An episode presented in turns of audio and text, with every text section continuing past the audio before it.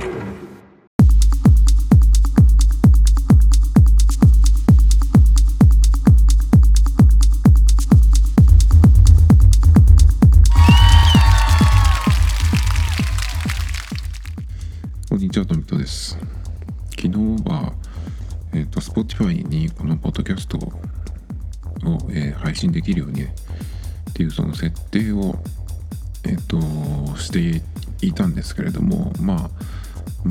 った時もそうだったんですけど、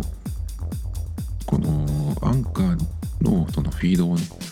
えーそのポッドキャストの、まあ、Spotify のポッドキャストのページに貼るとですね、まあ、エラーが出るっていうことで、えーどうしたらいいのかなっていうことで、まあ、結局わからないんですけど、まあ、それで、えー昨日はそのサウンドクラウドがどうのこうのっていう、まあ、英文のエラーが出てきたので前にその使っていたサウンドクラウドのアカウントがダメなんじゃないかっていうことでとりあえず、まあ、曲ふさらもうアカウントを全部消しました、えーその時に使っていたアカウントですね。それを消したんですね。でとりあえずまあ24時間経ったのでどうだろうと思ってまた同じことやってみたんですけどもやっぱりえっ、とエラーが出るという感じで、まあ、さっぱりわからない状態は続いてるんですけどもまあそんな感じなのでとりあえずまあ1週間くらいは様子を見てもしねダメだったらまあこれは諦めるかっていうことでまあそうなったらねどうしようかなっていうことで結局このポッドキャストの、あの再生数をねもうちょっとその、えー増やしたいなっていうのが今年の目標だったんですが、えー、と今までにそのやってきたこととりあえずまあ本数を増やす毎日やるっていうのをやって、まあ、100を目指してやりましたね。今日が170本目かな。結構やりました。まあ数だけはねえっ、とまあまああると思うんですよ。でまあそのここでね一人やっててもしょうがないんでとりあえずそのえー本当はアンカーに、えーポッドキャストを登録して配信していれば他のねあのプラットフォームにも自動的にえっ、と登録してくれるっていうのが、えー本来のそのアンカーの機能というかね、えー売りだったと思うんですけどなぜかどこにもね登録されないということでまあ、えー、Apple の方もね自分でやったんですけども、えー、Apple に登録したのはまあ少しは、えー、と効果があったんですけど、まあ、その前にね、えーアンカーじゃなくて Apple にその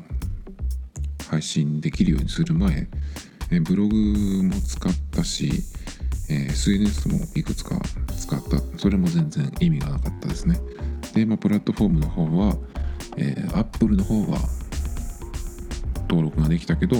Spotify の方はどうやらダメ臭いっていうことで、まあ、この状況だと、ま、再生数をこれ以上増やす見込みが全く立たないっていう状況になってきたのでまあね今今のところは、200回をとりあえず目指してやってるんですけども多分やめる方向でいくんじゃないかなって感じがしてきてます今日の段階で。まあネタ的にはあのー作れるんですけどまあ無駄なことになってくるんであのーまあ200回を今年中にやるっていうことで、えー再生頻度を多分減らしていくんじゃないかなっていう感じですね。今は毎日なんですけど2日に1回か、うん、週に1回とかねそのぐらいに減っていくような気がします。ちょっと計算して、えー今年中に200回達成するにはあと何回。まあでも30回なんで。まあ週週じゃない月に3回ぐらいやればいいのかな？ちょっと分かんないですけどまあそんな感じにしていって、えー終わろうかなっていうふうに考えております。で最終回はねいや一応考えてるんですよその最終回の、えーどういうふうにするかって。それはねえー、と適当に喋ったものをザクザクこう切っていってめちゃくちゃにこう、え順番を変えるっていうねそういうのをちょっと考えています。だからそれが来たらあ今日で終わったなと思ってもらえるといいかと思うんですけど今日はねまあそんな感じになったのでまあかなり適当に進めていくんですが今日はですねまあ時々あのこのポッドキャストでウィニングイレブンアプリ2020をやってるよっていうねやめればいいのにやってるよっていう話をしてるんですけど今ねそのまあこれはこっから先はあのやったことある人じゃないとわからない話になってきちゃうんですが FP っていうね通常よりも強い選手を、えガチャで取るっていうのが割とそのゲームの肝なんですけどでこのゲームが始まったその FP ガチャっていうねその強い選手が取れるガチャが始まったのが11月ん？10月ぐらいだったかな？でまあ今3ヶ月とか3ヶ月目とかになってるんですけど結構ねそれでまあ強い選手ももうできったというかね一巡したかなっていうまだ出てない選手もあるんですけどだからもう結構ね選手のメンツ的にはまあまあ揃ってるんですよまあガチャンがあんまりないのでメッシもロナウドもいないんですよね僕のアカウントにまあなんですけど、まあ、そのコンピューターと戦うツアーっていうモードがあるんですけどそれを中心にやってるのでそのための選手っていうのも大体十分揃ってるんですね。でそのもう選手も結構いろいろできてる。出てきたけど当たらなかったっていうことでもう結構そのまだヨーロッパのシーズン自体は5月ぐらいまであるんですけど大体もう、え見えてきたかなっていう感じになってきてるんですね。このウィーリアプリ自体が。もう結構マンネリ感が出てきちゃってる。ですよ。だけどまあ、えー買ったコインもまだねちょっと余ってるっていうことでじゃあどうするかっていうね、えーこの先どうしていくかっていうのが今日のまあ最大のテーマなんですけど今週先週もそうだったかな。先週今週と、えーその FP ガチャで出てくる選手ですね。が僕的にはちょっといまいちだったのでスルーしたんですよ。結構2週連続でスルーは今までなかったんでまあかなりもう結構そういう時期に入ってきてるのかっていう感じなんですね。まだまあヨーロッパのシーズンはあるんですがもうそんなに、え選手も必要ないかなっていうぐらいになってきちゃったんですがじゃあコインどこに使うかっていうことなんですよね。結構そのクラブセレクションも同じチームが何回か来たりしてるんですがあと来てないのはパリ・サンジェルマンぐらいかな。でかいチームではだけどパリ・サンジェルマンなんか来そうにないんであのえあのなんだっけこの間のフランスの年間のそのユーザー、えー投票でえー良かった選手がその今 AFP で let's can do start it. this thing. あれでもねそのムバッペが出てこなかったのでもしかしたらサンジェルマン来ないんじゃないかなっていうふうにちょっと思ってるんですけど。えっ、とだからねえそのコインをねねまあパリ・サンジェルマン来ないんだったら今後その目玉がないなっていうふうに、え思ってるのでそうするとじゃああとコインを何に使うかどの FP ガチャに使うかっていうことなんですよ。で今のところその結構年末にね、まあ、アンケートがあって、えーそのシーズンガチャ FP のねシーズンガチャがをやるっていうことでそのための、アンケートをねユーザーの方にしてたんですね。で、えーそのリーグごとセリエ A それから S リーグエスパニョルスペインですね。それと、えーフランスとあとはねどこだっけ？ブンデスもあったかな。それと、まあ、プレミア。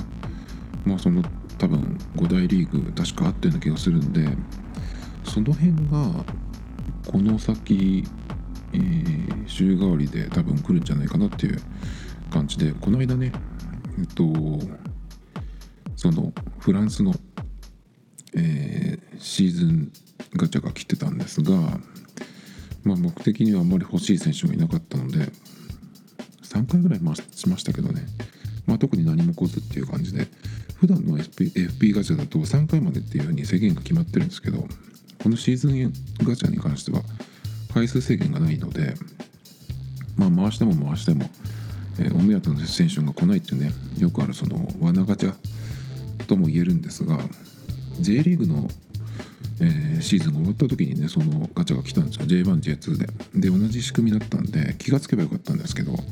まあ、他のねリーグもそんな感じで、まあ、制限はないけど、うん、当たるかどうかわからないっていうようなボックスドローじゃないんでね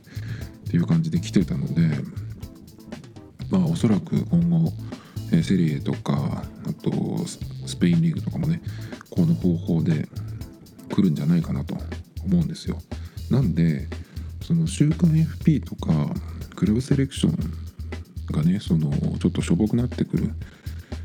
うんまあ、クラブセレクションが特にそのまあ大体終わったかなっていうのとまあ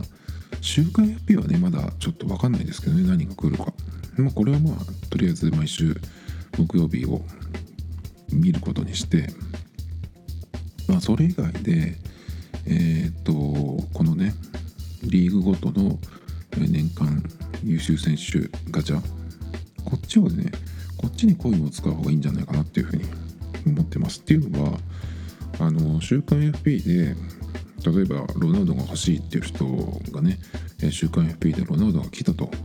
するじゃないですか。だけど3回しか制限がないんでまあ出ないこともあるわけです。でいらない選手がね出てしかもダブったりとかするっていうこともあるんでそこにえっ、ー、とコインを使うよりかはこの選手が欲しいって例えばまあロナウドが欲しいよっていうふうになっていたらセレアのその年間の、えー、優秀選手のガチャが来た時にねまあそこにつぎ込むっていう方がまあ確率的にはいいんじゃないかなと思います。普通のボックスドローじゃなくて FP ガチャなんでねあのそっちの方がいいのかなと思って今はだからあんまり最近は、えクラブセレクションもそうだし週刊 FP の方も、えガチャは割とスルー気味になってますね。まあこれだったらねまあこれからイタリアとかスペインが来るんでこっちにまあコインを集中的に使うっていうふうにした方が、まあ、狙ってる選手がいる場合ねそれもその割と強い選手でまだその FP でガチャ回したけど取れてないっていう場合はちょっとこっちの年間の方にコインを使った方がいいかなっていう感じで今待ってますまあねほんと週間の方は3回だけなんでここでちょっと狙って外すよりはね、えー、こいつを取るっていうふうにもう狙ってえー、行った方がねでも確率は多分単純に、えー、その例えば20人来たら20分の1っていうわけじゃないと思うんですよね。おそらくそのロナウドとかメッシとかそのトップの選手は確率はかなかなり下がってんじゃないかなと。フランスを3回回しただけですけどなんとなくそんな感じがしました。他のの YouTube やってる人なんかも結構まあ多分あの人たちはそのネタを作りたいからあのお金かけてね出るまでやるっていう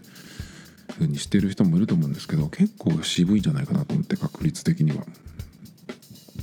まあだから罠ガチャといえば罠ガチャですよね。もう本当に FP ガチャ全然来なくて今。攻守どっちともねなんか中途半端ですね。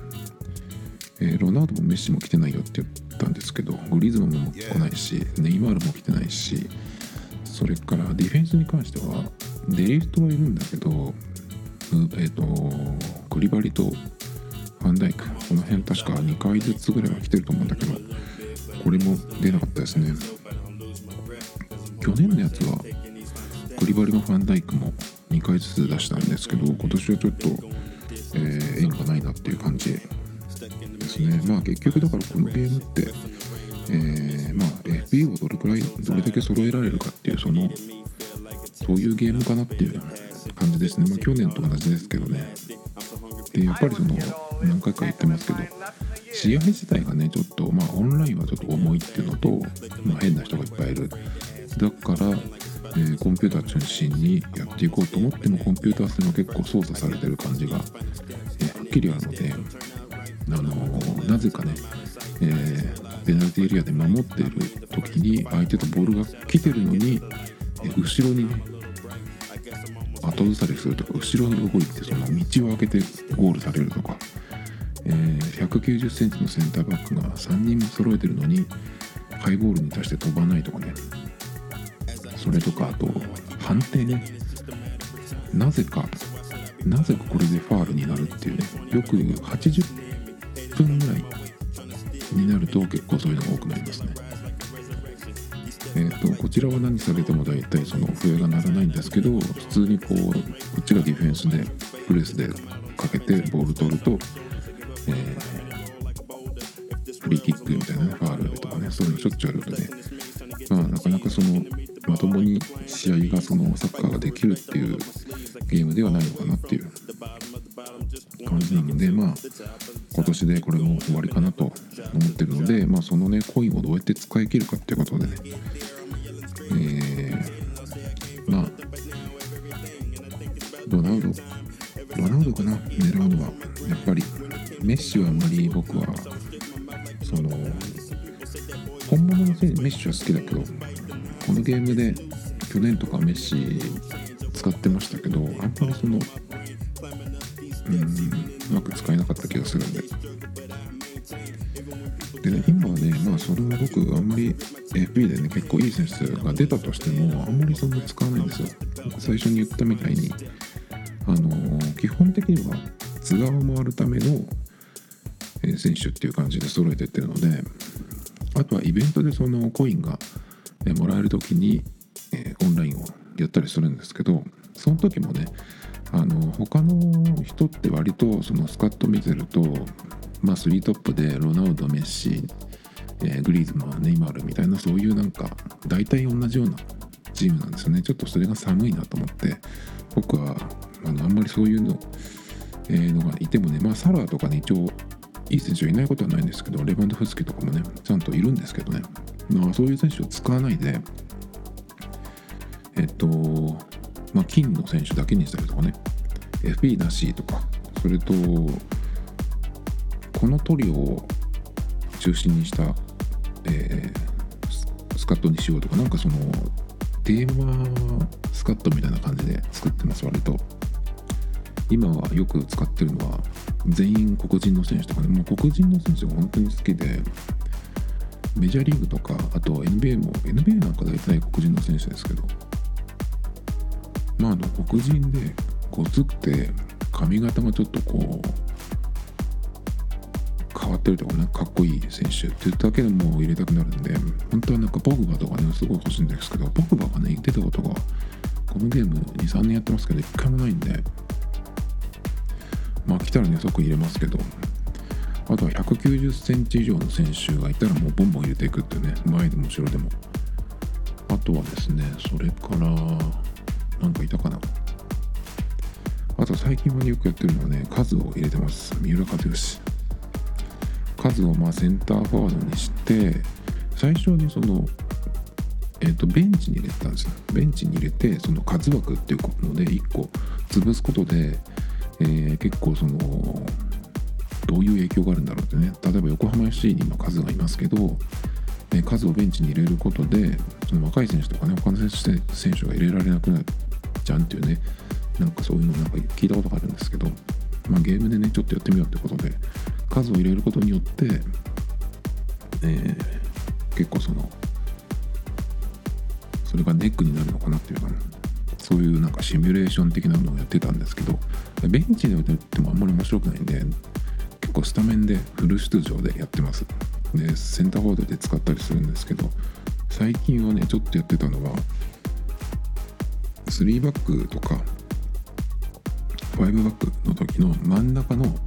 センターバックさんに真ん中にど真ん中に数を入れて結構なんか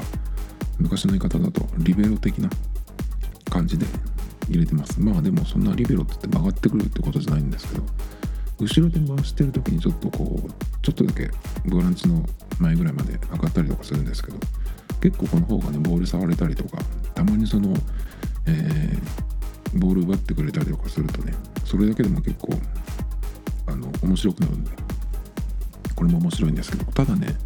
やっぱり本来センターフォワードの選手をセンターバックに入れるとそのチームスピリットがガクッと下がっちゃうんですね。そうするとそのチーム全体の、えー、パスのつながりとかにも影響があるので最近ちょっとやめてあのまあ普通に使うようにしてるんですけど。結構ねその今は、えー、スカットはツアー用これは毎週変わるんですけど、まあ、これはスカット評価重視ですね。それから、え、対戦用ですね。これはまあイベント用なのでさっき言ったみたいな黒人選手のスカットとかね。ちょっとその一芸に秀でた選手足の速い選手だけを集めたりとかあとでかい選手だけとかね。まあそこなんかテーマを持って作ってるっていう感じ。でもう一個作ってるのがえっとこれがですね今シーズンマッチをやるのが面白くて。でまあ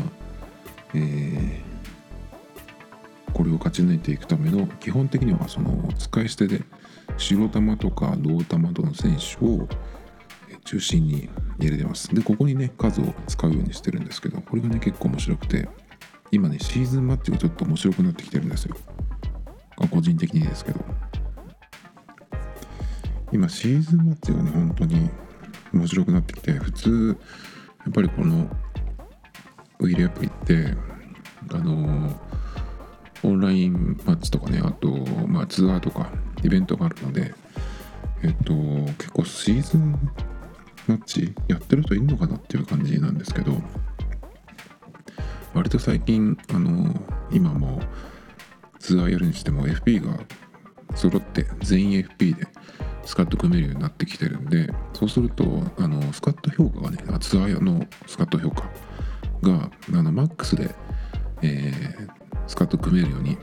大体なってるんですね。そうすると結構ツアー終わるのが早いんですよ。えっとね大体そのツアーやれる期間っていうのが1週間あるんですけど3日もあれば終わっちゃうんですよね。であとまあ他のもう一個のなんだっけなんとかチャレンジっていう GP がもらえるえっとイベントとあとオンラインマッチ2試合やってとりあえず勝てばいいっていうやつですね。それでまあ 100GP もらえるかな。まあそれはあんまりね、えー、足しにはなんないんだけどまあとりあえずやるじゃないですか。ですぐ終わっちゃうんでそうすると残りその1週間のうち次のツアーが始まるまで何やるかってなった時にあのなんだっけ普通のえっ、とオンラインのノーマルのやつをやったりしてたんですけどせっかく2試合やるんだったらやっぱりその経験値とかが入る方がいいなっていうのもあって、うん、シーズンマッチをやってたんですよ。であとねちょっと前にえっ、とボックスドローのガチャが来てて先週？先々週かな？それがあのレジェンドでマラドーナとあとロナウジーニョそれからネドベドベッカムあとビエラかが来てたやつがあったんですね。でそれに結構今 GP が溜まってたんでその時は。30万ぐらいあったんですけど、まあ、それにつぎ込んでいこうってことでどんどんねえっ、とやってったんですがやっぱり GP でガチャ引く時って2万5000円必要なんで結構すぐなくなっちゃうんですね。で本当のガチャがね本当にねまあレジェンドはいいのが来てたんですけどボックスドローとはいえ400人のガチャだったんですね。1回回して3人なんですけど400人だと相当なんですよ。だからもしそれをコインで回すとなると3万ぐらい入れなきゃいけない、まあ、そんなにやってられないんでえー、こんなにねそんなにちょっとつぎ込むのももったいないんで。まあじゃあ GP で回そうっていうことでやってたんですけどやっぱりね、えー、すぐになくなっちゃうわけですよ。2万 5000GP で1回回すので。そうしたらあの、GP を何で稼ぐかってことなんですけど、えー、ツアーが終わっちゃってる。それから他のイベントも終わっちゃった。その GP を使っちゃったってことでじゃあ何に使うかな稼ぐかなってなった時にシーズンマッチだなと思ってシーズンマッチでもえっ、ー、と割と強い、えー、コンピューターに勝てば、まあ、1勝するだけで 2000GP とか入るんですね。でシーズンが終わった時にこれがねちょっとまだよく分かってないんですけど今までそのシーズンやってって昇格できなかったことがなかったので、まあ、昇格したっていうところっていう前提で言いますけどシーズン終わって昇格になったところだと2万超えてるんですよねそのその時にもらえる GP が。2万2000とか2万3000とかもらえるんですよ。なんでえっ、とまあそれでね、まあ、10試合あるわけですけど、まあ、勝った時の GP ももらえるしそのシーズン終わった時の GP2 万以上もらえるっていうのがあってね結構これなら稼げんじゃんと思ってそれで結構やってたんですけどでまあそのうんとツアーとかがなかった時に結構やってたんですが最近はねそれだけじゃなくてえっ、とこのシシーズンマッチどういう仕組みになってるのかなと思って。ツアーを回る時はその自分でねコンピューターのレベルを選べるしそれとあと他の、えー、とイベントの時も最初にそのマッチングっていうか相手が決まる時にコンピューターのレベルがどのくらいかっていうのが出るんですよ。なんだけどシーズンマッチの時はその最初にどの、えレベルとやるっていうのは自分で選べるところもないし、えー、次の相手はこのレベルですっていうふうに大きくね出るわけでもないのでこうどういう仕組みになってるのかなと思ってちょっと分かんなくてで結構やっぱり勝っていくと相手が強くなっていくのでやっぱりそのレベルレベルが変わってんだろうなと。思ってたんですね。でちょっとググったらやっぱりそのちゃんと調べてる人がいてまとめてくれてるありがたいねブログがあったんですけどそこによるとですねまあ大体そのいくつかの、え、ブログが同じこと書いてあったんでまあ間違いないと思うんですがえっ、とこのねなんだっけシーズンマッチ。これがですねどういうふうにえっ、とレベルが決まるかっていうことなんですけどえっ、とね仕組みは 2, 連勝か2連敗すると、えー、レベルが変わるっていう風に仕組みになってるそうです。なので最初は多分ビギナー一番下から始まるんですね。でそこで2連勝すると次の星2の相手になるっていうことで、まあ、最速で10連勝すれば、えー、スーパースターっていうね一番強い、えー、レベルのコンピューターとやるっていうことになるんですね。でクリアした時の GP はどうなるのかちょっとまだ僕はそこはまだ分かってないんですが一応さっき言ったみたいに、えー、10試合終わってそれで昇格っていうふうになると、まあ、2万以上の GP がもらえるということになってるんですけどただこれがね確かその、えー、GP がもらえもらった時のその画面を見るとシーズン終了っていうことで GP が入ってたような気がするんですね。まあ、その成績によって変わるのかシーズン終わったら、えー、いくつって決まってるのかねちょっと分かんないんですがだからその残留だった場合合格だった場合っていうのがねちょっといくつになるか分かんないんですがでこの、えー、そのね。シーズンの、えー、相手のコンピューターのレベルがねどういうふうに変わるかっていう仕組み書いてあったところにですねまあ楽に、えー、やっていって GP を効率的に稼ぐ方法っていうことでまず最初にビギナーとかねえそのその辺まで勝てるレベルまで下げるっていうことでまあビギナーまで下げるとしたらもし今のレベルがスーパースターだったらそこからまず10連敗すると、えー、どんどんねレベルが下がっていって、えー、コンピューターのレベルがビギナーになる。でそこで、えー、やっていけば簡単に勝ててしかも、え、GP がねしっかり稼げる。だけど、え、2連勝してしまうとレベルが上がってしまうので下げたいところまでコンピューターのレベルを下げたらですねまあ負けていってそうしたら、えー、1勝したら次は引き分けかもしくは負け。っていう感じで、えー、連勝しないようにするっていうことですね。そうすると同じえーと、レベルのコンピューターとずっと戦っていけるっていうことになるんで、まあ、楽に勝てますよっていう、えー、GP 稼ぐなら、え、これがいいんじゃないっていう感じでね、え、書かれてたんですけどなるほどと思って。でちょっとねそれだったらあの、さっきね僕が散々そのいろんなスカットをいくつかね言いましたけどその数をスカットに入れてフルスタメンでフル出場させるそういう、えー、やつもいけるんじゃないかと思ってでここのね、えー、いろんなそのブログを読んでたらその10連敗するってことが選手とか監督のその契約にも絡んでくるんですよね。えー、まあ、監督の場合は勝ち点を稼いでいかないと、えー、更新するのに結構な GP を使うことになるんで5000とか7000とかね結構まとまった GP を必要とされるのでなのでまず監督を、え、続けて使うためにもずっと負けていくわけにはいかないということでまあその10連敗しなきゃいけないっていうのはあるんですけどまあ10連敗したとしてもそこから、ね、あの勝ち点稼いでいけばあとまあ複数の監督をね使い回していけば、え、なんとかなるんですが。まあその、えー、例えばねビギナーまで下げたとするじゃないですか。それでそこからえっとどうやってこのシーズンを進めていくかっていうと、まあ、基本的には、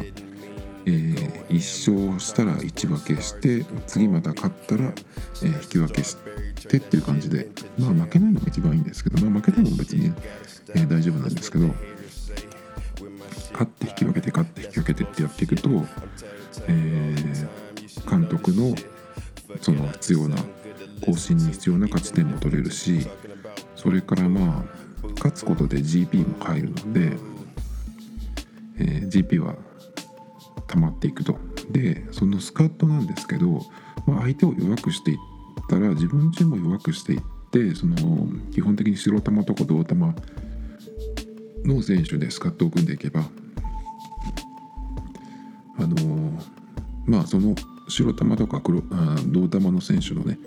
えー、契約が切れた時にまあ放出しちゃえばいいんで契約、えー、更新しなければ GP の商品もないっていうことで、まあ、そうすればあの GP をねどんどんこうシーズン終了後の2万もあるしどんどん貯めていけるっていうことなんですけど、まあ、僕の場合は数を使いたいので数はね今レベル上限が2なんですね。えー、なんだけど更新するのに 200GP もしないんですよ。だから1試合もし負けたとしても 400GP くらい入るので全然問題ないです。なので、まあ、数を中心に必ず入れてで他のえっと選手も入れていきます。で基本的にはやっぱり白玉とかね。その他の選手は10試合終わったら放出するっていう感じにしてまあ要所要所でそのポジション的にねその基本的にそこに入れる選手は試合が終わった後に入るスカウトで、えー、取ります。なんだけどたまにねその銅玉とか銀玉の選手も出たりするんですがあとまあツアーやった時の銀ガチャね。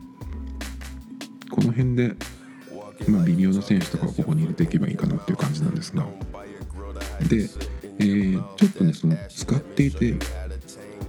えーと、白玉とかね銅玉でもたまにその、まあ、いい選手ってわけじゃないんだけどちょっと気に入った選手とかいたらね、まあ、僕の場合は結構ルックスとか名前で気に入ってこの選手ちょっともうちょっと使いたいなっていうことでえっとレベル上げたりとかと契約更新していったりとかするんですけどまあでもそれでもチーム半分もいかないんで十分えー、GP は溜まっていきます。まあなんだったら1試合勝って1試合引き分け。もうこの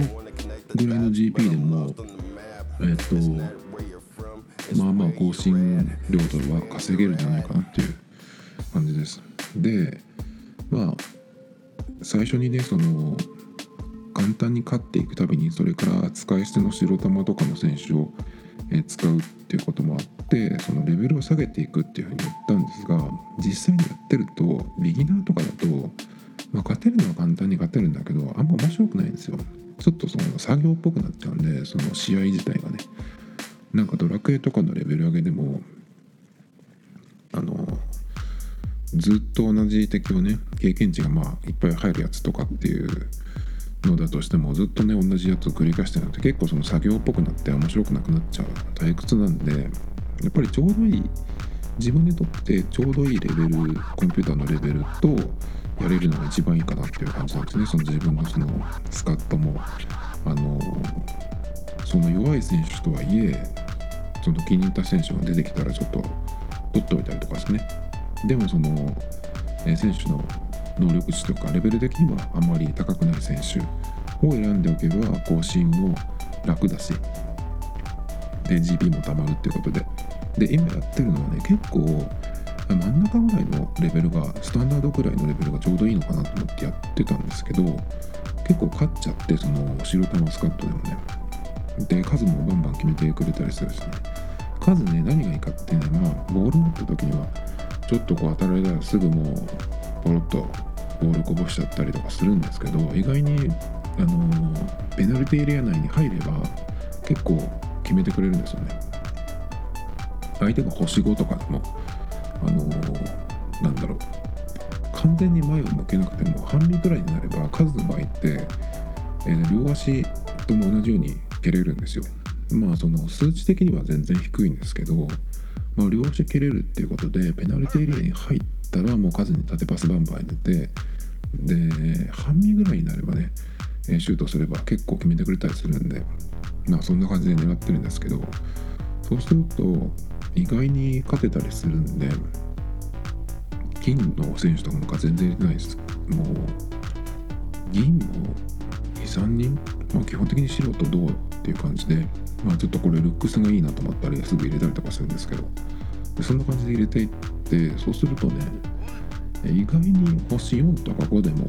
まあ勝ったり引き分けしたりできるんですね。まだまだスーパースターまではまだ行ってないんですけどまあちょっときついなと思ったらすぐね2連敗すれば、えー、下げれるので意外にねだから10連敗して、えー、ビギナーまで下げなくてもあのちょうどいい、えー、レベルの戦いができるかなと思います。結構これ面白いですね。だから結構そのなんかね、えー、その白玉銅玉ぐらいのスカットでやってると J リーグのなんか残留争いとか J2 の試合をやってるような気分になってくるんですよね。それが結構面白いです。そんな感じかなウイイレの話は。もうだからねちょっとねシーズンなんてもう10試合やんなきゃいけないしなんか2万 GP 欲しいともいえかったるいなとか思ってたんですけどこのねやり方をしてからちょっと面白くなっちゃってえー、バンバンやってます。っていう感じです。えーと最後にですねスタバの話。スタバのえっ、ー、と新しいメニューが限定メニュー。バレンタイン企画のやつですね。もうが来てますよっていうことで昨日だとか一昨日えー、その話をしてその時はねえー、フラペチーノがまず2種類。で1月の終わり頃にもう1個出るっていう、えーと、チョコレートと、えー、ミルクティーのやつかな。が出るんですけど、まあ、僕の本命はチョコレートウェズアーモンドプラリネフラペチーノっていうやつなんですけど。これをまずいきたいなっていう。それとですね、えー、なんかチョコレートケーキのやつで、えー、一栄タグマさんっていう人かな？そのなんかパティシエの人が監修みたいな感じの、ね、デザートザ・ショコラデザート・ザ・ショコラっていうケーキが結構ルックスがいいなと思って、えー、美味しそうな感じもあってですね、まあ、これはちょっといきたいなって。これは食べるんだったらドリップコーヒーかなっていう。